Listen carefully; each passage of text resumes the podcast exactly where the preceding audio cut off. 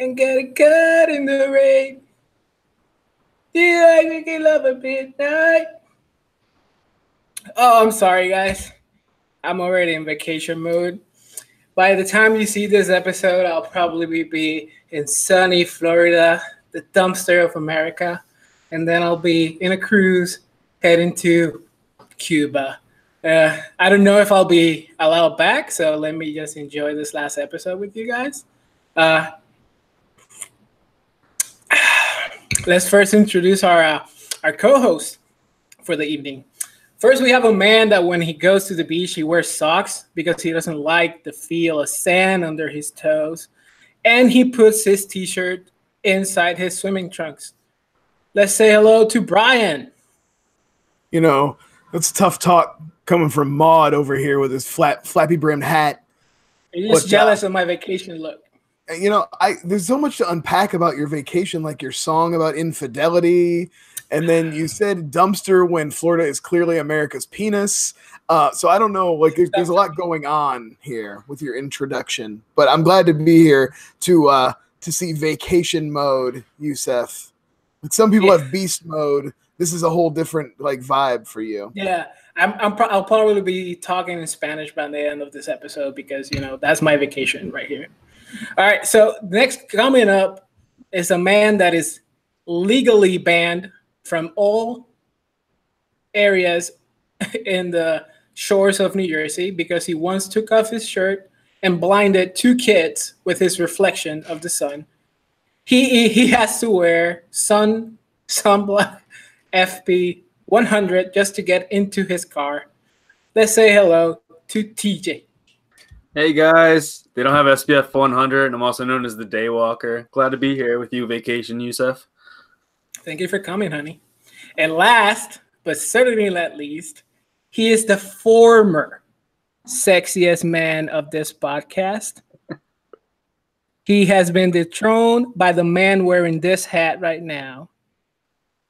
He also has the sexiest voice of this podcast. If you close your eyes, you'll listen to the sea here is Joe. Well, hello. That took a turn. Hey, how you doing? that uh, you know what? With that hat, you're allowed to throw me any day. I'll right. pick those balls right off your head.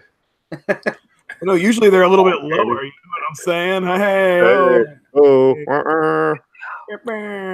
All right, so I've been, I've been, I've been sipping on my uh, on my guava juice rum uh concoction here, but how about you guys crack your beers and let's get this started. Yeah. Oh God, I don't like the taste of this. what are you guys drinking? I'm going I want something light, a berry shandy. It's very Ooh, good. Ooh, no cracking. Although this time of year, uh, they usually do a cranberry ginger shandy that I really like. I haven't seen it out yet, though. Ooh. It might be one of those discontinued flavors. I might have been the only person drinking that. Probably. How about you, Joe? I got a, a stone uh, just IPA Tangerine, Tangerine Express IPA. I've I've had it before on the podcast. It's good. Oh, I got a, a Tonewood Brewing from Oaklyn, New Jersey. Oh, Tonewood's the shit. I've yeah. had, if you take my face, I got a porter. Not a fan right now, but as the as it goes and as I drink more, it'll become fan. You, you get that first one down, and it's always smooth sailing from there. porter, yeah, they're um. I had a fresh the one called Freshies the other day. That and Fuego is really good. The Freshies is yeah. Like, I almost had the Fuego tonight. Yeah, Fuego you would have preferred better. It's yeah. All right, so uh, this movie for this uh for this podcast we have a, a few th- uh, fun things for you guys planned. Uh, we're gonna talk some Fear and Loathing in Las Vegas. We're gonna talk best Coen movies, and we're gonna talk uh, best drinking movie, and we're gonna put it up for a poll for you guys. But uh, first, let's uh, kick it off to Brian. Oh yeah, well, uh, I wanted to talk about because uh, in the realm of Coen's, we had a new anthology drop on Netflix. Now, uh, the story on this, from what I heard, was that these were stories written about 20, 25 years ago, tucked away in a drawer. Some of them are not original Coen works. Some of them were written by Coen. Some of them are like more adaptations from other authors. Um, and they kind of pieced them together into an anthology. And we can talk about that in a little bit, but I wanted to talk about anthology movies. Like, I thought I like that format. Um, I don't care if you have the like through the tie together through line, if you want to have that in it, or if it's just like Buster Scruggs, where they're just flat out different stories, basically unconnected. Whatever you want to do. Um, but uh, so I just wanted to chat about anthologies. You guys got any favorites? I'll kick it off real quick. Creep Show. I mean, just oh, a fucking yeah. classic. Like horror is really great for anthologies, I think, yeah. because sometimes horror ideas are really clever, but it's hard to stretch a whole movie out. So you yep. take like four or five yeah. really good ideas, and you just slap them together, and you got yourself a two hour, hour and a half movie. I think that's a solid, and it works really well for horror. But uh, so I'll just throw that one out there. And Creepshow two also pretty pretty decent. That was the one first one I was introduced to, where you have the, the kids on the raft with the with the the the toxic thing in the water. Like yeah, that's in two, and that's a great. I yeah. love that. that. That scene's so fun. But even like sticking with horror, um, a recent one in the last ten years, like VHS. Yes. Yes. Yeah. Yeah. I was hoping the first VHS would come up. yeah, actually, the first one because it starts off with the, with the, the vampire story and then leads into like darker ones, and you even add with that you got three, four, three, that. Creepiest story of the first VHS is uh, for me is the hotel Oh yeah, of the Rob of the. She, she ended up being like a vampire kind yeah, of. Yeah, yeah, yeah, yeah. And, vampire and, or something. yeah, That's terrifying. And then that ha- the hands in the wall. Was that the first one? The house and the hands in the wall. First and second one blended together a little bit. I think the yeah. second one. The second was, one was like all zombies. I was kind of like, oh, are all these stories going to be about zombies? I was kind of a little disappointed. Dude. But it's all it's crazy because like you think of anthologies, you also think of like more horror. But do you guys have anything that isn't like in the horror realm with anthology wise? trying to now. Would something like uh, it's not so much anthology, but would something like Magnolia count?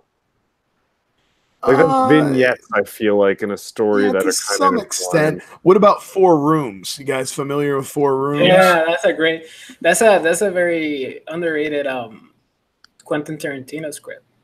Yeah, yeah, and then four different directors, each one directing a different scene. I think that's kind of a that's a and real cool guy, little. I always forget his name.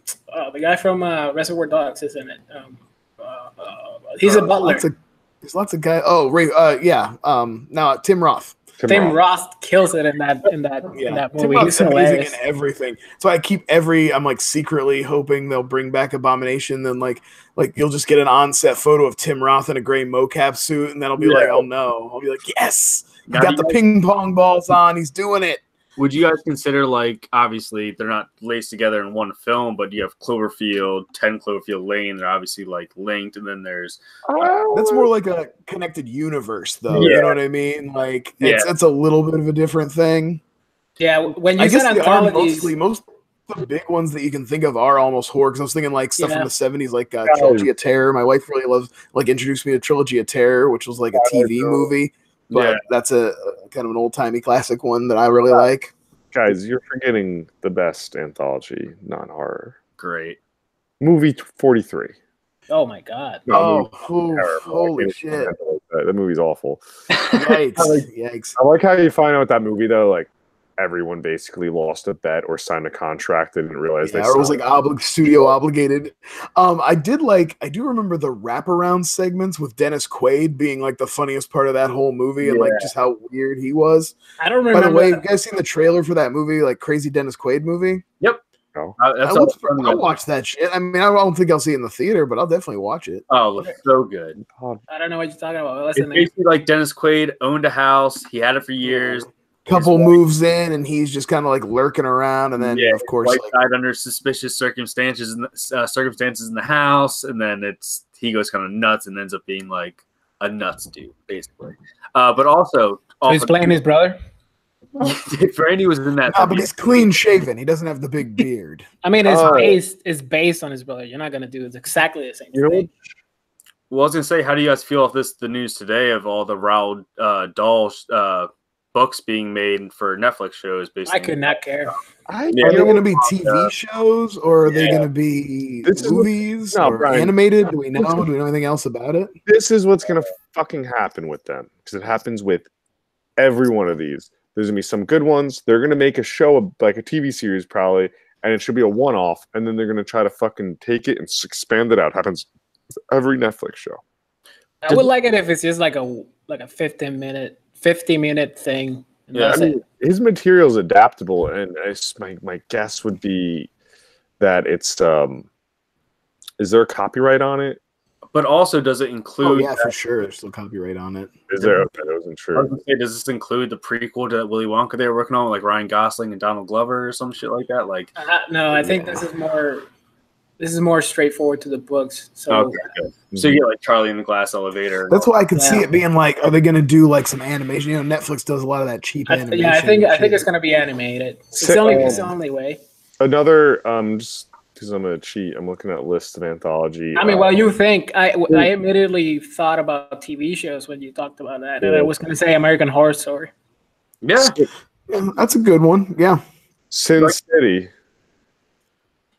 Yeah. Sin City. I, yeah, yeah. they're all kind of tied into the same story. You know what I mean? In their own like overarching like that's world fair- story, but but that's, That's, a fair one. Yeah, that's Yeah, a fair one I because it's based on all- different different and they're all kind of they feel kind of separate, even though they all exist in the same. Like, and even though, even when they overlap, they all feel like their own separate things. I always forget how much I love Sin City. It's one Oh, of the love best movie so much. adaptations there's ever been. Uh, the sequel is not terrible either. It just came out like nine years too late. You know, Yeah. Like I had they bet- had they actually like struck while the iron was hot, it would have been Yeah. cool. But I have a question for you guys. Uh, if anyone's seen this, because I, I obvious this has nothing to do, I believe, with the TV show, which is a great horror anthology. But there's a film from the '70s called Tales from the Crypt with like Peter Yeah. Cushing. Yep. I keep seeing it pa- pop up on my on my uh, Prime. Is it any good? I don't know. I think it's like a, I think it's like two movies by itself, and they're each like a half a half hour, forty five minutes long, and I don't know if they were as as great as like the TV series was. There was like a starting point, I think, at some point where they Well, like a pilot and they released it as a movie. I think we're, we're where we're looking the Twilight Zone, right? Isn't that an Yeah. It's the OG. Oh Yeah. yeah, Like, even like uh, something as simple as uh, uh, the Grindhouse one with Tarantino and Rodriguez with uh, Planet Terror and Sure. All the Uh, little shorts in between. Or Or you you like just like things like that. Uh, but There's- uh, weird. Does anyone else have any anthologies? Yeah, there's one I saw on one of these lists. Like I said, I cheated, but I've definitely I've seen it and I didn't dig it. But it's not horror. Would be uh, Paris. I love you. Uh, Um, I believe uh, I'm re-looking up. I believe it's. No, I'm a liar. There's there's an anthology one with like um, Shia LaBeouf, and I don't think he's Uh, one. we're petering out. We can just go ahead and move on to the one we talked about before, Buster Scruggs. Now, I know we got some mixed feelings amongst this group. So, um, you Steph, you're the host. Go ahead and take over the discussion. Tell us what you thought So- of Buster Scruggs. So I'm a. I I think I've come to realize that I've, ve- I'm very hot and cold with the Coen Brothers in Mhm. that I could I could watch a Coen project and hate it or not like it in the moment, and then when I rewatch it because it is a Coen brother, I'm like I can't believe that I hated a Coen brother movie, and I watch it again. There's a 50-50 chance that I'm gonna still be like, yeah, that wasn't that good. So you Like really it- like Lady Killers, is what you're saying? That's what I'm saying. Like Lady Killers, I saw for a second time, and I was like, no, thank you. I Not for me. fucking, I'm, now, see, on the other end of the spectrum, I'm a Coen Mark. Like, I like, I like Lady Killers. Like, I, I'm Yeah. sitting there watching this movie. I'm like, there's shit to enjoy here. I like, I love some of the performances. I love some of the. So I'm like, I and it's like the worst Coen Brothers movie is still better than like 70, 80 percent Sure. of movies that get released That's regularly. true. That's so true. it's like I, I never like fault them. There's ones I watch less. You know what I mean? There's ones you just Yeah. don't go back to, and then there's ones that I would watch like every year or every six For sure. months that are just that good. So we're we're gonna talk favorite uh Speaking of Coen brothers, though, but for, as for the as for the Buster one, um, I thought it was very uneven. Some stories were better than others. Obviously, that's impossible for the, all of them to be good. Some of them felt rushed, like like because they're, the the issue that I have with it is that it was originally planned to be a series, meaning obviously they had visions of expanding a bit more on on all of the like stories. each vignette would have been at least an episode by itself. Yes. Maybe. So some of the sequences felt a little bit rushed, but I loved the first one. Like it was just funny, out out of the out of the box, crazy funny, and I really enjoyed the one where the gold prospector Yes. I- Tom Waits that- is the prospector. Tom that Waits, was one of the best ones for sure. And, Absolutely. and I think about- the one with Zoe? Kazan, I think everybody pretty much uh, like kind of widely agreed the one with Zoe Kazan was one of the better ones. Billy Knapp, Um, the one with the dog, Billy Knapp. right, yeah, Billy Knapp and the dog. I forget what it's called. It's like a lady. Or, I, it's something. The name was something with the lady, but I, I didn't take time to memorize all the names. But I agree with Yusuf is that it was up and down. Like thought the last one was kind of weak and, Yeah. and, and stuff, kind of hammy. But there was definitely some good stuff in there. And Coen Brothers movies are always well made with great casts, great performances. So it's like you can never, you know, you know, you're always going to get top of line stuff there. and beautiful scenery, and then also when Oh, yeah. yeah. the scenery that is, and, and then also like even with the ones that Well, the dudes know how to shoot a western for sure. like, absolutely, they, which we'll get to. Yeah, they that they have they have a they have a thing they like to do, um, but also even like as you're saying, each was supposed to be a show. Some of them, yeah, but then even like the Liam Neeson meal, t- meal ticket, like I think that the runtime for that was perfect. It didn't hit as well as I, I think they hoped it would have. Um, but they know like where their strengths were and where to place them throughout the story. But also the last one was the weakest one, which kind of hurts it because yeah. you should have ended with the gold prospecting prospecting one probably, and then have Billy in the middle, and then Buster Yeah. starts to up front. Yeah. Yeah. Um, yeah, I think that was one where um I felt like that I really felt the idea of these were 20 year old ideas that sat in a drawer and they had they worked on them more at the time, but now they're in a point in their career where they can whip out something that they wrote 20 years ago and nobody's gonna be like, you know, why don't you do a rewrite on that? Why don't you just like spruce that up a little bit? Then it's like, Yeah. nah, we'll just do it as is. Yeah. You know, and so they didn't bother to really like knock, you know, punch it up or anything That was that was kind of my idea. Like the idea, the core idea is good and it's there, but like you could have tightened it up or punched it up a little bit in some way. that was my original like gut reaction. Like they came to Netflix and they were like, "Hey, we have a series," and Netflix was like, "No, you don't." Well, actually, we have a movie, and they're like, "Yeah, sure, bring it on over, Yeah, why not? Right on. put them all together."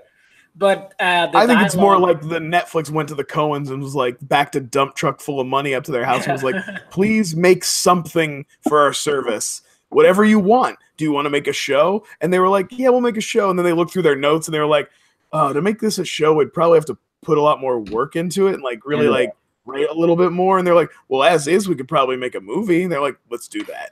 I'm trying to think if, if Joe is able to pull this up, like because you haven't Hi, heard. guys. I didn't watch Buster Scruggs. No, no. Sorry. Oh, I'm sorry. No, I no, you're know. fine. I was saying, um, I don't think we Because- spoiled anything yet. yeah, no, No, no, no, I'm saying like uh, he's, he's excluded. Well, everyone- watch it?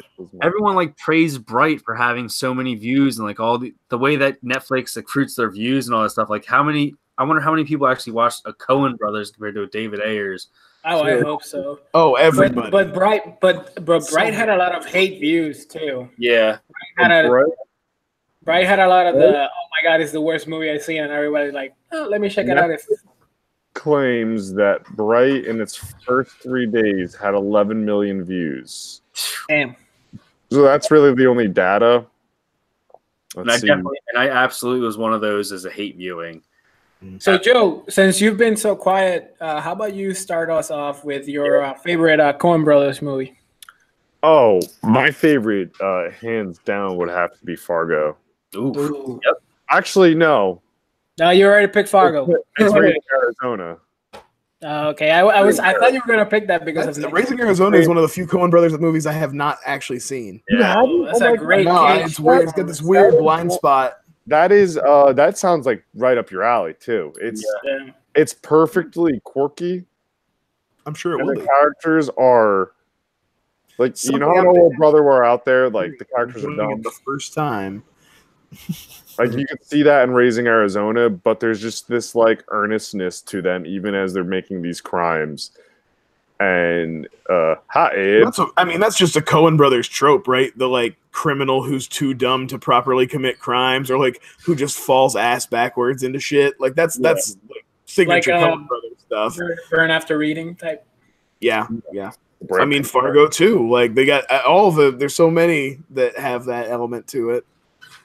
Definitely, yeah. Raise, I would say Raising Arizona over Fargo, but they're really neck and neck. They're they're my two. Somebody want to pick Fargo or let Joe talk Fargo? Oh, I'll take Fargo. I would say. Fargo is my favorite, but I could also take 10 other Coen brothers movies, Yeah. you know what I mean? But Fargo is my legitimate favorite. Um I could that's one when I was talking about something I could watch anytime, that's one of them. Um incredible just every line delivery, every moment of performance, every every scene is perfect to me and successfully made the transfer to television. That show is excellent. Yeah, I, I just watched the it. anthology series also. Yeah, I yeah, exactly. Absolutely it is. I just watched that for the first time recently, and it just it was way way more than I expected because everyone's been hyping up for so long, and like you get hyped up for about these movies for so long, you're like, there's no Well, way. such a- hold up, nailed it. There was no way that there's it didn't wasn't going to undersell it after that point. as as well and as such a big fan of the movie like i was so like wary of that you know it coming to tv and you're like what I And still then- uh, gotta fun watch- fact they actually tried to make it a tv show in like when it came out like in the late 90s with uh edie uh with um Edie Falco. edie falco as yeah as I- marge I don't know. I think she's a little. She. I mean, from what we've seen of her, like Sopranos and her show, she's a little too gruff. yeah i think she could have done it she's just a good actress but i'm glad they didn't at the time i'm glad they waited till they had a better idea even if it took 20 years I still got to see But- season three. Fargo's yeah, Fargo's incredible. I could I mean, you could talk about anything in that. Steve Buscemi, Stormare Oh, Mark. Or Stormar, whatever. I did a whole you know, my you guys might know, I did a DVD bunker episode about Fargo. I actually did a whole episode. So maybe scroll back through if you're listening to this or jump on YouTube and check for DVD bunker Fargo. Anyway, How, how DJ. Are you, DJ? uh, for me, this you guys, I was I was waiting for someone to pick this over me, but this is my hands down top five movies of all time. But No Country is just one of those movies that no matter what time, whenever it's on, if it's on edited, unedited, any channel, I get lost. You guys are talking about having like stupid villains. Like this is the first time a villain as an actual man, which was no like weird like jokerness to him or anything like crazy. Was you, you were you were scared of this guy. Uh, oh yeah, Anton Chigurh is fucking like terrifying. Javier Bardem as, and Tommy Lee Jones, Josh Brolin as well. Like th- this movie, to this day, I it's one of my favorites of all time. It's got some of the best dialogue you ever see, and also Woody Harrelson with, with Javier Bardem in that one scene is amazing. Oh yeah, the and a tension great that modern western create. too. Yeah, like people don't talk about how they don't make good westerns or the, you know, they don't make westerns anymore but that's a beau- that's a brilliant western and set in the mo- modern day and you know so i, I always say i love that I'm trying to think that for you guys. I got a question uh, for you, Seth, before you get to yours. Is there a bad one? Like I don't, I don't even know if you want to guys even get into that. Like I don't think there's any bad Coen brother movies. Is there? Lady Killers. I think, I think, Lady no, Killers. I think there's like less good ones. I think Yeah. there's like there's like good there's great ones, there's amazing ones, there's good ones, and then there's like less good. okay but not great. Well, what I maybe they're for somebody. You know what I mean? They're also like I would say Barton Fink also falls in the less good. What yeah, I, I agree. I saw about- Barton Fink again recently. I was like, this isn't that great, but Miller's Crossing is great. Intolerable Yeah. cruelty. What was that, Joe? Oh yeah, that's Uh, true. That's the less great. Cruelty. That's a, a rough one. Yeah. But I, I always forget that that's even a Coen Brothers movie, right? I pulled up their, uh, you know, Oh, I just watched True Grit earlier too, and just like getting into like the Red Dead Redemption 2, like talking about this is what like sparked the Coen Brothers thing too. Is like I watched True Grit, you watched No Country for Old Men, you watched Buster Scruggs, you're like, man, I really just want to play Red Dead Redemption 2 now. I don't know if you guys, you know, other two play video games. I just started playing. yeah, it's like that one of those weird things. Now you're just like, now everything's Western. Like I want to go I'll get play a Red Dead Redemption One again, I guess. I, I love that. Game. So, uh, so now that now that you guys picked the top three, pretty much, uh, I'll just pick.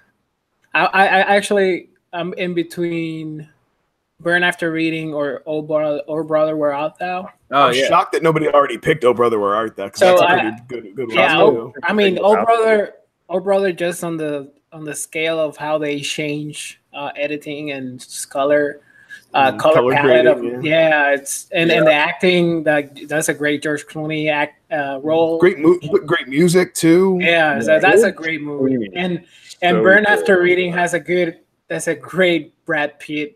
I, Brad Pitt is like amazing as a dumb person. Like he's yeah. he's great being dumb, a dumb person, and and he's hilarious. Francis and- McDormand underrated as a dumb person in that also. yes, It's a very good movie. Would you, I'm shocked. No one's. We none of us have picked uh, the Big Lebowski. I was gonna say we're gonna get yelled at for no one saying the Big Lebowski. I, mean, I that's like your Big opinion, Lebowski, man. but if I have to pick my favorite, it's not Yeah, gonna. it's It's, not not, gonna get up there over Fargo. It's not over True Grit or No Country for me. I It's a really you're good movie, though. Wait, No you doubt. know something funny? I have their filmography up, and you remember I, uh, I just mentioned before. I was like, oh, I had seen this uh, anthology, uh, Paris, I Love You. Coen Mhm. Brothers directed a fi- uh, film in that. Uh, did they direct part of that? Apparently, it's 22 short films, and there's like uh, Wes Craven, Alexander Payne, How long is that? like Bring uh, the pain. uh, just Um, fucking real long. But anyway, it like Gus Van Sant. Uh, it is 120 minutes. The f- But anyway, so they've they I mean they have their hands in a lot of things. I mean, I liked Hail Caesar too. I think that's what considered would be considered a lesser Oh, yeah. Coen, but That's a lesser I Coen. enjoy again like it's got stuff in it I like. Um, it's not it's I wouldn't put it up near the top tier, but yeah, it's definitely it's got Definitely a the lesser. dance the the dance stuff with uh with the whole dance scene with Channing Tatum yeah. is really great in And- that. That really makes me happy. Um, so I- really, I love- really good. Yeah, I love Brolin in that movie, but his arc is like in, inconsequential. Oh Yeah. yeah. Well, again, like in lots of Coen Brothers movies, it seems like think they're things don't really matter inconsequential. when it comes right down to it. Yeah, that's true. Um, I feel like the whole movie Burn After Reading. bad. I think that's the whole thing we're talking about. They don't make bad movies. No, they just I make feel like- good movies. I feel like all Burn After Reading is just inconsequential stuff. It's Oh, mean, it ends absolutely. on That's the whole It, it literally ends with uh, J.K. saying, "So what did we learn? Nothing." nothing. It's pretty insane how long they've been in the game. Just like looking at their their Going back to Blood Simple, which is another great movie. four. Holy wow, man, that's crazy. I yeah, mean, they're like literally almost thirty married- years. They literally married the first actress they worked with. they work with, yeah. no, but they're they're so good at directing George Clooney. That's true. I I was just saying George Clooney's best role is from Dusk Till Dawn, and everyone was like, "No, brother, where art thou? Uh, where art thou?" I was like, uh, "All right, It's hard to argue. It's tough. That's a tough call. two two different." All right. So, I uh, like what- Booker on Roseanne. Roseanne is Booker. Yes, that is a squirrel. yes. His name is Lenny. All right. So how about we jump to the next topic? Uh, TJ, what do you have for us? Or was it Joe? Joe. Joe, No, I'm the segue. you're the segue. How about Joe? okay, segueing. So my movie I'd like to pick, it actually ties into next week's film, uh, potentially, and we're gonna kick it to you guys. So I want to talk about uh, movies that are good to drink to. Yeah. Movies that uh, that either, and I think they fall under two camps: movies you want to drink to, like play a drinking game to, or movies that you just feel like I'm really hanging out and I feel like having a couple beers if the movie's making me want that. What are some for you guys that you would like that? And then after after this topic, I'd like to s- each are going to give a suggestion of one, and then we're going to put it to a poll, and then we're going to record a drink along commentary for you folks of what you choose. They start. Live. And also, we're gonna try to do it live. We're gonna try. So yeah, that the, the idea what I kind of threw that out last last week. We couldn't do it because you know life and Thanksgiving was in the way. I'm So- saying, well, this motherfucker's gonna go on vacation too. so, Yeah. you know, So- he's gonna have to wait at least a little while. so now we're gonna properly plan it out, and you Well, guys are gonna help us out. When do you come back on vacation? I don't know, man. I don't know what's gonna happen in Cuba. I have time off over the holidays, over Christmas and New Year's. So Yeah. get couple weeks off there.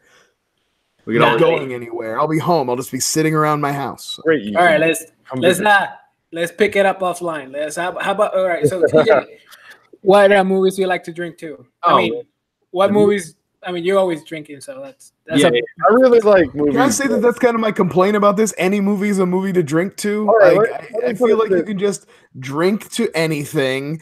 Uh, Let me put it and this way, if and I'm as far as watching- drinking games go, I'm always playing the drinking game. Finish the beer, which is Okay. I, I win. I always win it all the time. What if, what did I say this way? Like if I'm watching Step Brothers, right? I just watched that. The other a couple a movie that makes me inviting to have a couple beers to and enjoy and laugh and like watch with friends. okay. Compared to like if I'm watching I don't know. Magnolia. Uh, yeah, Magnolia. I'll maybe have a glass of wine, but I'm not going to be like another beer, another beer. I'll probably just fall asleep by the end of it, right? yeah, like I okay. watched Miracle. So you're I talking about more of a social situation because that's another thing too. It's like Yeah. like Yeah, well, making a, a movie with a drinking game fine, but like with serious cinephiles, like the people we ha- hang out with, everybody's like focused on watching the movie. Nobody's having a chit chat and drinking and chatting it up and talking over the movie. Oh, Everybody's sure. like hyper focused on the movie. Yeah. I'm always taking notes. High end us with our fedoras. Right, put on our fedoras and comb our neck beards, and we Well, So I'll, I'll, I'll step in then. I'll step only in. a, a, a, a single feature that they just intertwine. I just, I just, it's real pedantic, you know. It, it was, uh, the cinematography and the best boy grip really got me. I don't know. I don't think they used the mise en scène correctly. So I'll I'll I'll step in and I'll I'll say uh, old school. Old school would be a great just drinking with your buddies and just laughing along. It's also great like to watch in group because it's very short. It's like an hour and twenty five, so it's not a big In that same commitment. vein, I always thought Super Troopers is a great one. That's a great like kind of party movie you like to just enjoy or put on in the background when you're hanging out with people because everybody's seen it and there's stop points where everybody can just stop and like watch a classic line or something and just enjoy. Very cliche, but beer fest in that same vein. Beer fest, you Yeah, watch, sure. you're like, I want a beer. You know, I did a DVD bunker about Beer Fest, guys. Motherfucker. should I just should I mention Grosse Pointe Blank then? I want to drink. Hey, I want to if drink to Grosse Pointe Blank. you haven't checked out the latest DVD bunker with Yusef and oh, myself, hell. talking Grosse Pointe Blank, a great movie to have a couple drinks and enjoy with friends. Welcome to Flyover State of Film, where we promote. Where mostly we plug the bunker. Yeah, No, I, I I'm gonna go back to the very first the way you asked the question. Uh, when I get really drunk and I come home from an event or social thing, the very first movie I put on is Mac and Me. Ask me why? I don't know why. It just happens all the time. Now, if I want to drink and watch, is like Killer Clowns from Outer Space. Oh, that's a good Okay, one. that's the fun one. Like I could Yeah, do yeah. any day. I could do a Troll Two, right? Yeah, don't go on that level of Troll 2. I mean, Killer Clowns is a little bit more fun than that, but yes. Oh, have you seen um, Attack of the Killer Tomatoes? I think it is. Yes. With Clooney. Yeah, that's a, that's kind of the same vein of the clowns. And like well, the, my pick was something that kind of went into this same vein too, because it's a it's my favorite so bad it's good. It actually made my top ten horror list. Uh was Maximum Overdrive. And I know Joe has tried to give it a watch and didn't get into it, but you know, if you add a little drinking game element to it to it, you know, say uh every time uh Emilio's boss calls someone Bubba, you got to drink. every time he calls everybody Bubba. So every time Yeardley Smith says, Curtis, my have you seen my Curtis? Are you my Curtis? You got a drink. And uh, every time I would say a uh, piece of machinery kills somebody, you know, whether it be a truck or when uh, the the dog with the car, little toy car in his mouth, or my personal favorite, when the um, soda machine smokes that little league team. That's what that's one of my all time. Um, yeah, I mean, like my my pick. Are we going to picks? Or are we just talking about movies still? yeah, let's go with picks and you can we can talk about them. My pick would be Over the Top. It's in that same. It's in that same vein. I think it's a movie we could talk during. We can drink. It's goofy enough. There's too much stupid shit in it. I don't think arm wrestling is stupid, Joe. Um, clearly it's not Does because this looks stupid to you, man? Huh? Up to the guns. because the finals gives away a hundred thousand dollars and a big rig because apparently everyone that arm wrestles is a trucker. And- but what also what you also win is your son's love. Oh yeah. Well, actually, you, you win the respect of Robert Loggia, and I guess that's maybe your son where they get to travel in that rig cross country. I don't know. We got a lot. I think I think he would have done it for a lifetime supply of trucker hats. I was Well, he like, flips the switch so hard sometimes the hat just Yeah. blows right out. Like one of my favorite moments of this movie, and that would be part of the drinking game when he switches the hat around, of course. Oh, of Is course, flipping the switch. You got to finish your beer when he flip, flips the switch. is during before the tournament. There's this like it cuts into this random like documentary style interview while they're like people. Oh, I love Yeah. it. The real world, like they got the real world confessional on there. yeah, I drink water oil, and then like Sylvester Stallone's like near his truck, and he's just like, sometimes a, a it's the hat, and it's like a switch. Put it on. Yeah. Guys, this is my pick. This this to me, I think we'd put out a great commentary and have a great time having beers to it. I do it myself frequently.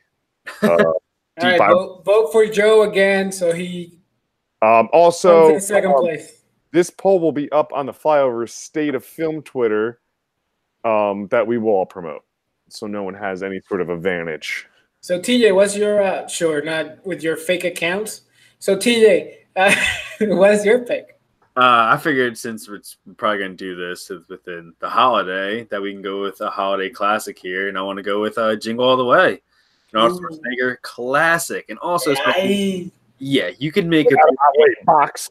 Yeah, I'm old enough to remember like I wasn't a child when this movie was coming out, and it, it's gone from like being a a child in now being like a legit classic. And I I agree. Like over the years, I used to slam on it, and then I watch it with my son, and I'm like, this shit is awesome. Yeah. And I go, Jamie.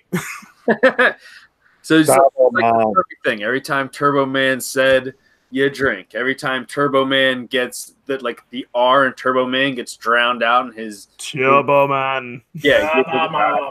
Ah, so many ways in drink games you can make this uh, uh, Oh, a lot of fun. Sinbad. You can I was also gonna say there's got to be a Sinbad related drinking rule for sure. We have to Yeah. come up with something. That's one of the better Sinbad movies. I have one. Uh, House Guest is a movie. oh I yeah. have one where uh, that has to be if we do this game where he Sinbad's running through that parade and he goes, "Get out of my way, box!" And he kicks the box. It's actually a funny line.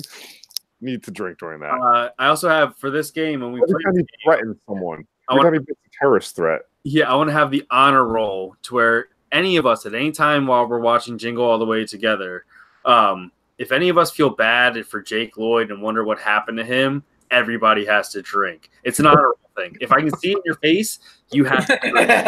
drink. So if at some point If I can tell you're sad about Jake Lloyd and how he ended up, you have to drink. and also we can we can find a way to link him on Twitter to it, so maybe we can get him to come and talk. So use that guys for the voting. Uh, use that. He- Yeah, I Mike also has a shitty failed child star. Mikey, sorry, Yusuf, what do you got? well, mine has a sad middle-aged man trying to become again a stand-up comedian in the present day, but this is pretty much, I would say, and I, I would go to bat with it, the best Adam Sandler movie, which is Billy Madison. Ooh, Uh, that is one fun game uh, movie. It has a lot of uh, just weird comedy. Also has a lot of uh, '90s comedy that could be a little uh, fun to make fun of, Problematic. especially yeah, problematic. That's that's Yeah. a good word. Um, but it also it also lends itself to be just like one we're gonna be laughing because it, that's the movie is funny yeah, but there's also a lot of like repetitive tropes that will allow us for drinking. Like uh, every time he passes the a grade, we can drink. Uh, when they see a penguin, we can drink. Uh, when they say old, O'Doyle rules, uh, we can drink. Like there's so many. Uh, yeah, That has a Yeah. lot of lines. Every yeah, time Buscemi appears on screen, drink. yeah. When when Buscemi does his lipstick, we have to what I the. called that guy. You have to put on lipstick and drink. That's you have to do. So that's that's my pick. I mean, I already won uh, the most important battle of there there was. Up so, to 18. There's I'm not. 19. Yeah, I Miss Universe for a year, so um, I'm I'm I'm going going to Cuba to represent Flyover State of Film. Uh, we're oh, gonna the do. podcast. uh, Is that where they're having the podcasties? Is Yeah, that We're what up those for are going six awards. it's uh, this is a, it's a lot of important thing that comes with being the Streaming. sexiest. Just streaming. Guys, I can't believe Flyover State of Film has won a streamy. oh my god. What would be the worst film to drink to? Oh, Hotel Rwanda. No, man. No, the the Antichrist. the the, uh, the drug movie. Fuck, I'm blanking.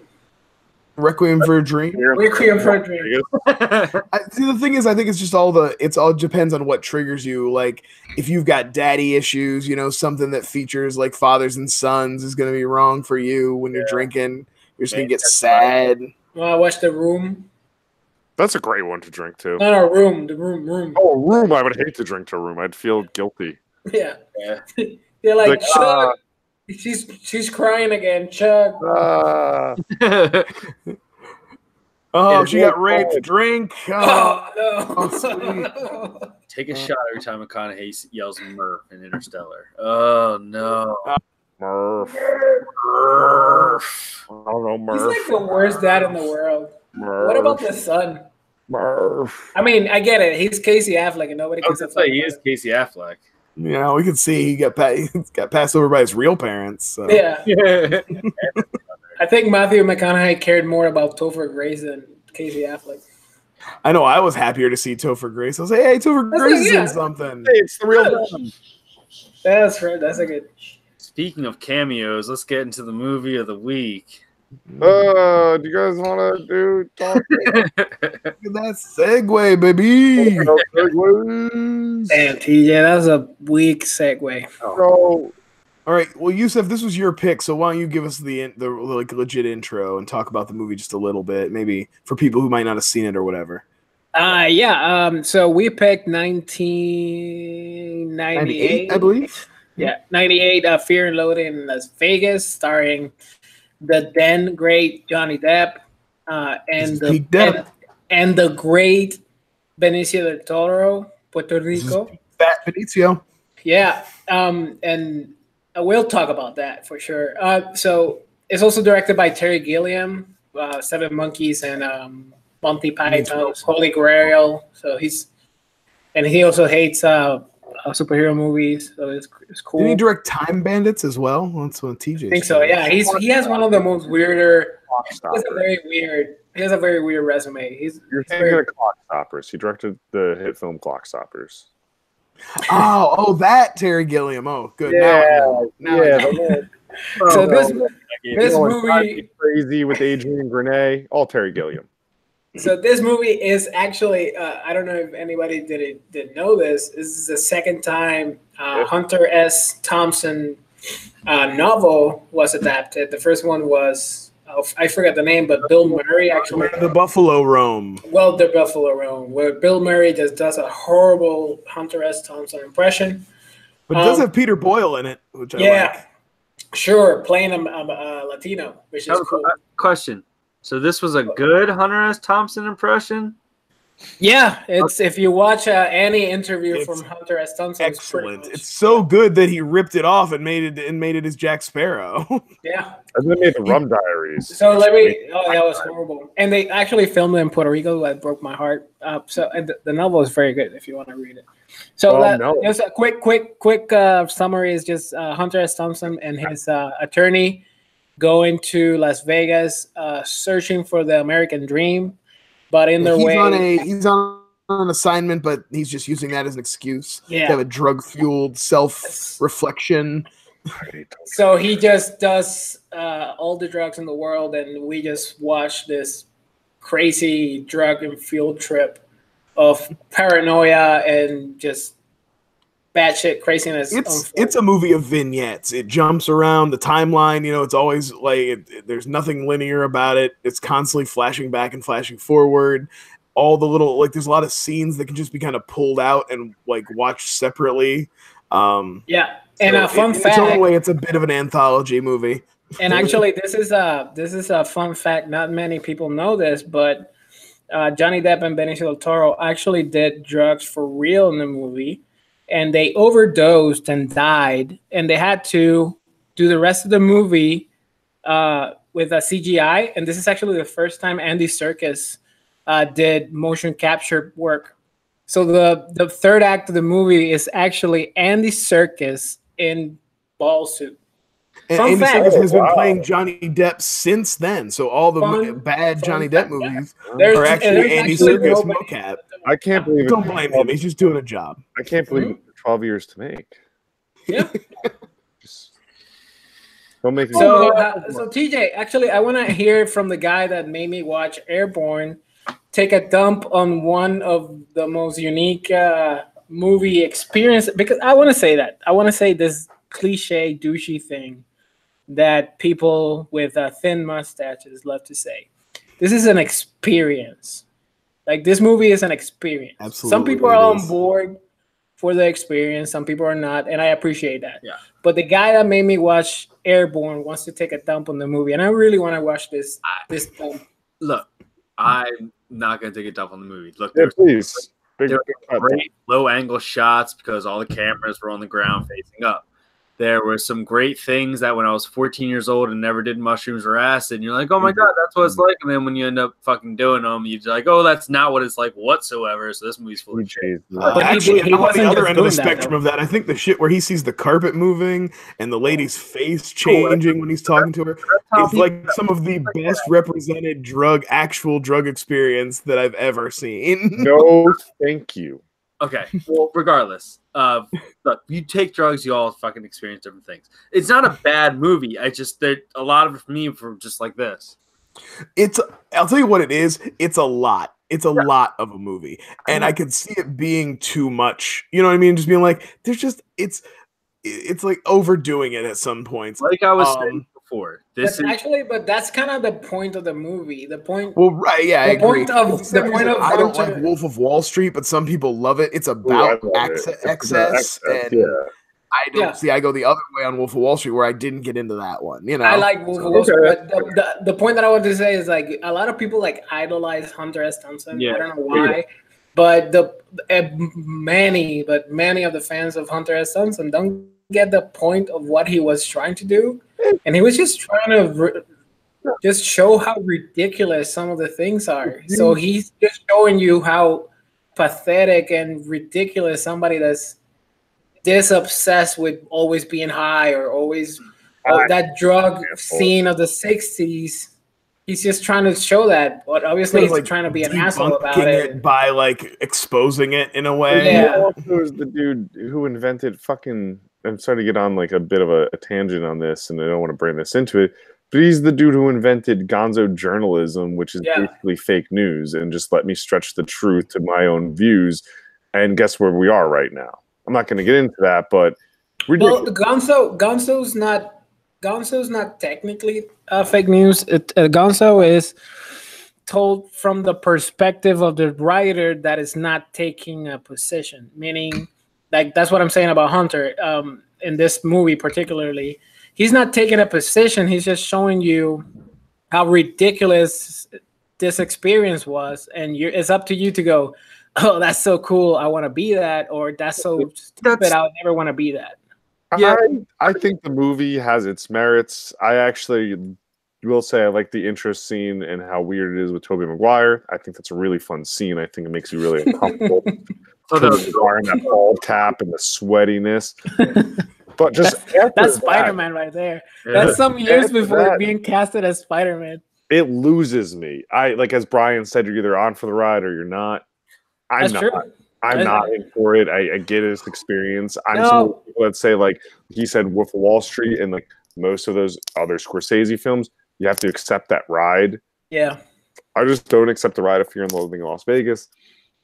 I thought I, I- would, and I, I really still enjoyed it. Like I sat back, you know, I was wa- taking it in last night. And I was really enjoying it, and I still like. But I'll tell you what, it's really front loaded for me. Like basically everything I love about the movie is in the first hour, and then the second hour is kind of where it starts to like. I just kind of, I feel like they're repeating themselves a lot. Like you're hitting a lot of the same notes you've already been down, and it's it's not quite as as good. So I can definitely see that too, where it's like it loses you. You know what I mean? It like grabs you quick, but it doesn't hold you the whole time. I agree. And I agree that, that's a little thing going Right. back. Uh, when- I going agree that's back, front looking at loaded. it.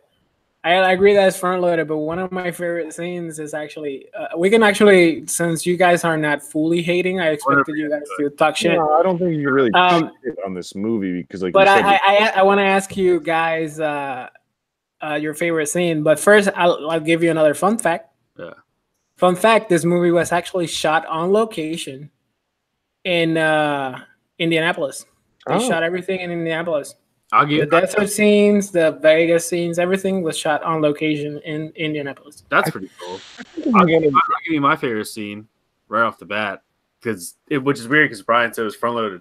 My favorite scene didn't come till almost the end um, at the diner with the waitress, um, Depp, and uh, Benicio sitting there. And Benicio uh, snaps with the knife at the girl. He sends her the note, and she goes at him and says, "The uh, I know what you're trying to do is like, was it like backdoor beauty or something like that?" He, the note to her. she snaps and he goes up and he's like, "How much for the, the slice of pie and the whole nine? And you can actually see in Hunter S. Thompson's face is depth. The only time I thought I uh, you got like depths depth in this movie where he wasn't just going behind a wall and making weird little beep boop noises, which he did the entire film. Which every time he did, I was like, "Oh, I'll drink during that." Um, but that's the one time you actually saw a little bit of acting from him where you kind of felt like he felt bad for the waitress, like shit like that. Like that was my favorite scene. Yeah. Um, I mean, I, I- personally, is it weird that I relate this movie and uh, while we're talking about it, it more makes me want to rewatch um, A Scanner Darkly, That's a good movie too. which is another like I have not drug seen it in a while. Be a prime book movie. That's a good Oh, drug not- movie too. I haven't seen it since it's on in the theaters when it came out, but I remember. But you know why it's why it's very good is because of the is uh, the visuals yeah, allow it to to experiment more. But uh, can we talk about how bold it is? Yeah. For this, this is prime prime beef, Kobe beef, depth. So this is like everybody has a Oh, poster of him on his uh Tom Cruise doing Eyes Wide Shut levels. he- uh, wait, but how bold it is, it is for him to go male pattern bold, boldness for a role, and Benicio del Toro go get fat and then He went like entire- raging bull fat too. He probably Yeah. put on like a good sixty pounds. 'cause He's a big This is dude, two so, years like, removed from uh, Usual Suspect, where he's like like a Yeah, he's a rail in that. Yeah, Oh, you want to know something else they nail in this movie, which is all Benicio in this? I've never, this is a beast in this movie. I've never seen vomit look more real in a film with him in the toilet or on the side of the of the convertible. I'm just like, yo, that, that's real. Nope. Oh, you're out? Oh, you don't? You're tapping? you know, like On it. No. I'm gonna I'm gonna say my favorite scene, and then uh, you can you can jump in, Brian. But my favorite scene actually comes towards the end, and uh, it's the it's when- front loaded. Everybody loves the end of the fucking movie now. no, it's, it's I agree that the best like it grabs you more in the actually I have two good scenes. I I just wanted to shout out Gary Busey in the tightest uh, police officer uniform ever When found. he asked for that kiss, man, I fucking die every time. I'm very lonely out here. Used to, man. He's so funny in that movie. But my, my favorite is when uh, Johnny Depp is doing that new drug that. Uh, that uh, wh- why I say that Benicio is like the best actor in that movie is how earnest he sends he says his lines, and he always says, "As your attorney, I recommend," and it's always like a horrible, hor- horrible recommendation, but he says it so earnestly, so so serious. Like, yeah, I'm an attorney. Then he's And I'm like gonna guide into that like monster with the tits on his side and shit. We're in that country now. But my my favorite is when he's doing his that new drug and he's like doing the the noises that TJ hated, and he puts on that the towel on his head, Yeah. and he's just like wigging out, and Benicio's like reenacting a murder in the back to fool the guy on the phone. I always just I can't stop laughing at Johnny Depp going like, He's talking and to, Benicio on the back is going crazy. talking to that girl who's trying to get back to him and talk to him. He's like, oh, hold on. This, I think they're here. They're at the door. Oh, oh no. Ah, ah, doing the whole thing. That, okay, yeah. And Benicio and, and Johnny Depp is like, "Ah, ah, ah." okay. That, When he keeps doing, he's like, he's like, and then a little bit more. And he's just, yeah. And Benicio was like, just just to get a little bit. It it will Yeah, it was it a won't lot. take It- much. It won't take much. And he's like, ah. ah. And mind you, I've never done M84 or ether. So when I said I've done the drug use they have, I can But the whole thing, it's, No, I haven't done everything that they Yeah. did. I've done some of the things that they did. What, what about you, Brian? What's the your favorite part in the beginning of the movie? It has to be in the beginning. Oh my god, it's gonna have to be from the beginning. I gotta rep the beginning of the film now. I gotta like basically talk about four or five different parts to The get first me. 15 minutes. talked about- I love the the scene where they're first checking into the hotel and he you know he sees the you know the lady's face is all kind of like breathing the way her neck comes out. He's looking down at the floor and the stuff from the carpet's coming up. That is very representative of experiences I've had. Um, but and then like the whole bit with everybody turning into lizards is cool. But I love when they're first driving in. It's after Tobey Maguire, but before they get to the city, and Benicio tries to pour the coke out and it blows up in his face. He goes, "You see what God just did to us, man? God didn't do that. You did, you idiot. You're a fucking narcotics agent. I knew it." Love that whole bit. is so funny. Um, and then the whole thing with with Benicio in the bathtub, and he's he wants he wants Johnny Depp to kill him when White when White Rabbit peaks. It's like so when White Rabbit peaks, you want me to drop this in the tub? the way he taps the water, Benicio, he's just like right here, right yeah, there, and you're like, this is We just- this is a great performance by Benicio. Like he's a he's, oh he's he's amazing in this. still Like, he's so good.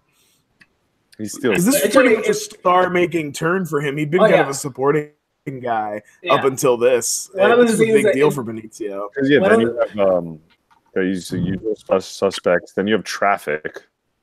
Yeah, Traffic is he- in, but traffic is after this, isn't it? No, well, Yeah. it's ninety nine. Yeah, it's Yeah, so it's pretty soon after this, though. They Like, won the two thousand Oscar. yeah. Oh, yeah. Yeah. But saying, like, No. that really, this is this is like this is beneath that. that he's the movie. yeah.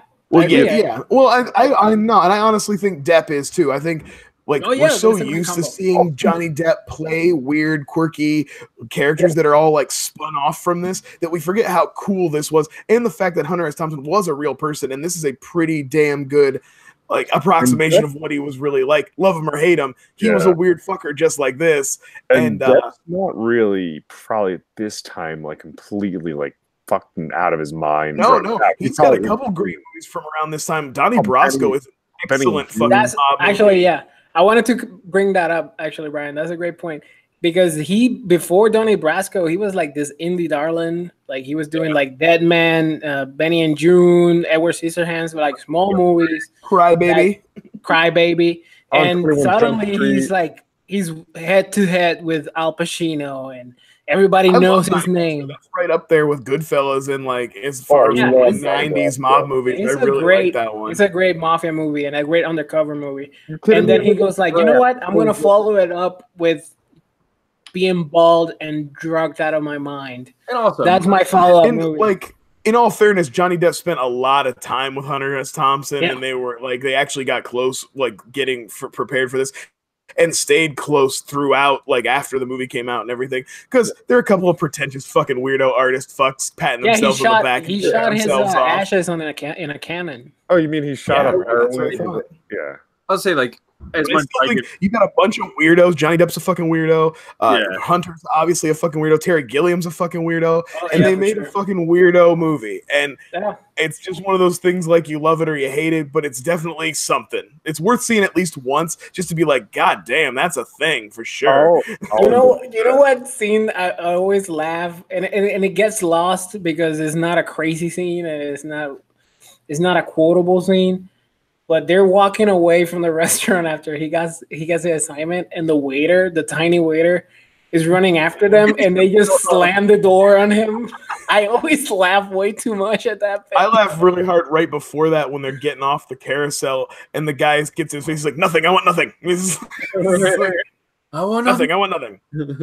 There's a good Like, as much as I give Depp crap, like in this movie, less is more with him. He is just either making the noises or making the faces. He's not necessarily going into these giant these acts. He has those special lines where he has a funny line here and there with the the, the narc agent and all that stuff He's like doing that. all the voiceover stuff, so it's kind of you don't even realize you're listening to him all the time. Like, for me, like now watching this, it's like what the the pretentious smartass kids would have on their college dorm compared to the kids who have Boondock Saints on their college dorm. Like, Well, I, I was the kid who had both. I was the guy with both. I was like.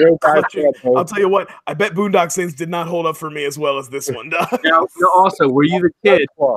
Club. I was gonna say the kid with the Boondock po- Saints poster. Did you line it up so the guns are pointed at your head when you sleep? Because that's what the cool kids did. Of course, yeah, yeah. Yeah. Actually, uh, my first apartment, I had just worked at a blockbuster, and I had a um, poster from the documentary American Pimp that the Hughes brothers did. So that's what hung above my bed. So that's how I rolled. I had in my college dorm the movie Stolen, the straight to DVD Nick Cage. I was a Nice. two-starter. I stole it off of the last blockbuster window front. You are Nick Cage's biggest fan, bud. I mean, we we have a bond. That's high praise.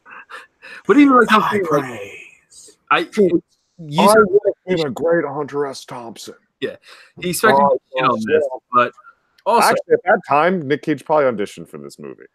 I wouldn't surprise he's not. I not. bet. Yeah. Tobey Maguire, Cameron Diaz, Verne Troyer, Elliot Sadler. I don't know his real name. Sheena Ricci. Uh, you guys said Gary Busey. I didn't even realize Gary Busey was in it. Yeah. Too many Yeah. People just, like slide right. Oh, there's ones in the background that you don't even notice, like uh, the That's Richard the Riehle from one that would Office be great. Space. You know, there's like character actors peppered all through. The guy who's their cam- the guy who's from their cameraman is the villain from Long Kiss Goodnight. I was like, oh shit, what's that guy's name? yeah, wow. By the way, that is another one that would be great to drink to, even though we did not pick it. That is Point Break. Speaking of Oh, Gary, I thought you were gonna say Long Kiss Goodnight. I yeah. well, that'd be a good one too. But you mentioned uh, Great Gary- Christmas movie, Long Kiss Goodnight. Better Christmas action movie than Die Hard because it has more Christmas woven into it. Mm, that's for another topic, Brian, which I'm sure will come. I'm not into- saying it's a better movie than Die Hard, but I'm saying if you're talking Christmas action movies, this one actually like Die Hard takes place at Christmas. Long Kiss Goodnight has Christmas Oh, elements in this, it. aren't we? Huh? Who's the nice? Save it for December 20. Save it for December 6th episode. No, I want to talk about reindeer games on that one. I have a question though. About- you want to talk about reindeer games and to Rudy, I will talk about Rudy. How about we close out Fear and Loathing? Pecan motherfucking pie. I have a question, have a question about Fear. He's fucking walking through the streets of a bloody Santa, just giving people money in the mailbox at the end of it. Anyway, Reindeer Games is a better movie. How about how about we close out Fear and Loathing? Yeah, how did he keep the room flooded? That's what I want to know. What? The room. How did he keep Oh, it? because it was actually a set, TJ. You see, it was, uh, movies are he- made. See, Guillermo del Toro wrote this script, and it didn't get through, so he just made it later. Actually, Brian, it was shot on location in Indianapolis, Indiana. Yeah, that scene I don't believe that. I think that's your fact, like Gary Busey or like Johnny Depp is dead fact. I don't believe that. Uh, Uh, check, just I just look into it, man. You gotta look into it. Let's No, see I the don't rating. It's it's it's the big brother, man. He's just trying to weigh us down. I mean, this is not. This is gonzo journalism you're trying to feed me here. I don't know what you're talking about, man. I'm I'm a serious man. Serious man. All right, so I'm gonna give this. We're gonna at ten. We're going into the ratings phase. I'll give it a. I'll give it. out A, of ten. I'll give it a clean six Ten point- hits of acid out of ten. One, one out of ten hits of acid. six point five hits of acid. There you go. That's a good. That's I take it. Yeah, I'll take it. Yeah, seven point two Oh uh, God. cockroaches. Nice. Cockroach. I, I probably wouldn't even. Cockroach people. I thought I was going to come in way. I'd probably put it like seven point five. You know, that's like a good. Maybe maybe push it to eight. Maybe. I'll I'll give it uh eight Benicio del Toro bellies. That was a beautiful I'm belly. I I'm- when I love when people who are fit get fat for a role because they're always so smooth. They're not like real fat people. Real fat people have like crev- crevices and craters and like I do, they yeah. spots where they I- jiggle and they're like a, a fat person like like Charlize Theron still was kind of hot in Monster. That she was just like smooth, I you said know. Okay, well, you keep thinking that. I second it. I have a uh, DJ knows what's challenge. I have a challenge for our uh, fans, which are about four of them. I want hey, you but they're devoted, all right. I Yes, said- Hey. Dedicated. So, so Alexa, he- uh, Stephanie, um, the men who watch, who I'm Yusef's blanking- wife. What's her Yusef's wife, um, Who's Alexa? we the one Alex- that ran the poll. Anyway, uh, you rank our f- the films we have chosen from best to Oh, I'm worst. gonna beat your asses so hard. if you are listening, I want to see you tweet at us with a rank. Well, I'm I'm at a, I'm at a disadvantage because I gave up a week and didn't recommend a movie so we could have time to talk about our horror franchises. So I Okay. like I, I feel like I'm at a disadvantage here. No, because you picked two fucking movies the first time, so it evens out. That's one movie. That's an experience. That's not one. You know, Oh, that's- sorry. Everything No. an experience now. I already know I lost that one. Do that. But guys, remember, we are going to be releasing a poll on the Flyover State of Film official Twitter for Billy Madison, Yeah. uh, Over the Top, Yeah. TJ's movie, Jingle all the way. Jingle All the Way, which actually All Way. I want to win, to be honest. Yeah. and maximum overdrive. And I'm not expecting to win, but I would like to take points from some people. So go ahead and give me some votes. Maximum overdrive, man, Oh, underrated. Directed So by actually- Stephen King, fueled by cocaine. you Now that, now that now that we're up, now that we're up. poll up. Go ahead, go Uh, ahead, go ahead. sorry, we would put the poll up a day after the episode drops. So on Thursday, the poll Oh, will I'll be be up. I'll be in the cruise. I'm sorry, guys. Uh, I'll do you- be in the cruise. You can retweet us from the tropics there, tough I'm guy. sorry, I'm, I'm in the cruise. Okay, well, well, the poll will go up. We'll talk about this in detail. uh, and, I'm and, we will, and, and we will release. Oh no, Har- uh, Yusef's hundred followers won't get it retweeted to them. I Uh, guess. I'm so hot. I'm so hot in my vacation. I gotta just, just cool down. I'm trying to plug the thing, and we will release, and we'll release a audio commentary along with the episode, and TJ and I will be doing that together live. See, senor. well, I would do. I mean, there's somebody who lives in Ohio who could easily drive to my house, but apparently he's going to be on a cruise or something. I'm gonna be in a cruise. We're not going to be able to line this up before the next episode. It's going to have to wait till after the holidays. We'll do the poll. We'll get it recorded when we get it recorded. What are you doing? So now that we're making promises, how Promise about to get- TJ? No, No. hey, hey. How about now that we're making promises, TJ? What are we gonna watch for the next episode? All right, guys. So I want to keep. What fucking brilliant movie do you have? So I figured I've picked nothing but almost Oscar-winning films every time. So with this one, I was going to say Fred Dekker hasn't made a third film, so I guess we're out of TJ movies. So Uh, Live angry again? so I figured since it's, it's going to start snowing in Ohio and New Jersey soon, I want to go with a um, foreign film, uh, Ninja Turtles 3, Ninja Turtles in Japan. Um, but in all serious, I really want to go for the Norwegian film Troll Hunter. Guys, on Netflix. It's free. Check it out as soon as you can. Uh, If uh, we're gonna take it out, yeah, Yusef, when you get back from your vacation, we're gonna be on a cruise. yeah, uh, if you get back, hopefully you can check it out ASAP. But yeah, it'll be the next one. And before that, guys, yeah, that's that that's the next film, Troll Hunter. I don't know who All that right. Troll Hunter. So this is this was a great episode, guys. We uh we talked some uh Coen. That that's pretty much the, the biggest chunk of the mo- the podcast, as it should be, because Coen We is talked mostly deep pool. horror anthologies. We didn't really Yeah. just horror. We talked about Jewish accountants. and we talked some uh, fear and loathing, and it felt good. I, I thought I was gonna get hate from from Airborne and Drive Angry, but we, we did good. We did good, guys. We we we talked good. So how about we close out? So Brian, where can where can the people find you? Oh well, you know, I'm pretty humble. I don't usually like to to promote myself. But maybe you've heard of a little little uh, little podcast called the DVD Bunker. You know, every other week on the off weeks of Flyover State of Film, I drop episodes. We look at movies from my collection with some guests that are better than others. I don't want to name names, and um, you can find me on Twitter talking about that and many other things at Hershkilles. So how about you, TJ? Yeah, you guys find me at TJ Dex on Twitter. Um, you guys are on Movie Squad now, checking out the show, check out the old episodes, and make sure to hit the Flyover State of Film Twitter. Check the poll. Yeah, Vote for the smash next- that like button, too. Yeah, subscribe and shit. Comment, subscribe, the whole nine, and uh, come back next uh, two weeks from now, guys. Watch Troll Hunter and uh, get in it with us. Where can people find you, Joe? You could find me just plugging away over the DVD bunker. Releasing episodes on SoundCloud, uncut, baby. Hercules. Also, you could uh find me at uh the Reddit subthread of DVD Bunker Uncut Special Edition we will be talking Beerfest and maybe also in the future, I got a little Nick Cage nugget for you. You're not gonna plug the best episode in the world, Grosse Pointe Blank. No, I'm not. I'm not a Cusack head. Oh, all right, sorry. All right, so uh, that, that this has been uh, Why I Love Movies. You can find me at whyIlovemovies.com where I post reviews that nobody wants to read. Time to Cusack's thing.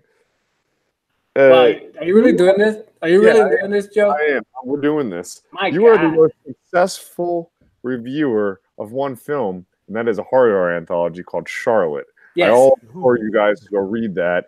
He is the top Google search for film reviewers of this film called Charlotte. No one has reviewed it. It has no Rotten Tomato view. Yeah. Uh, He's the only. He's the only option. so honestly, I'm very proud of Yusuf. I just found this information out. He is the Howard the Duck as Tom Cruise of the film Charlotte. Charlotte so. I'm glad, and and I'm also glad that Joe interrupted and gave me a chance because I forgot that I'm on another podcast, uh, Cinema Bushido. I did an episode about Terminator. They're great guys. They're uh, a spinoff of the. They, they have a website, Screen Mayhem. So check them out. Check out Cinema Bushido. I'm talking Terminator. He left us. Bye. Bye.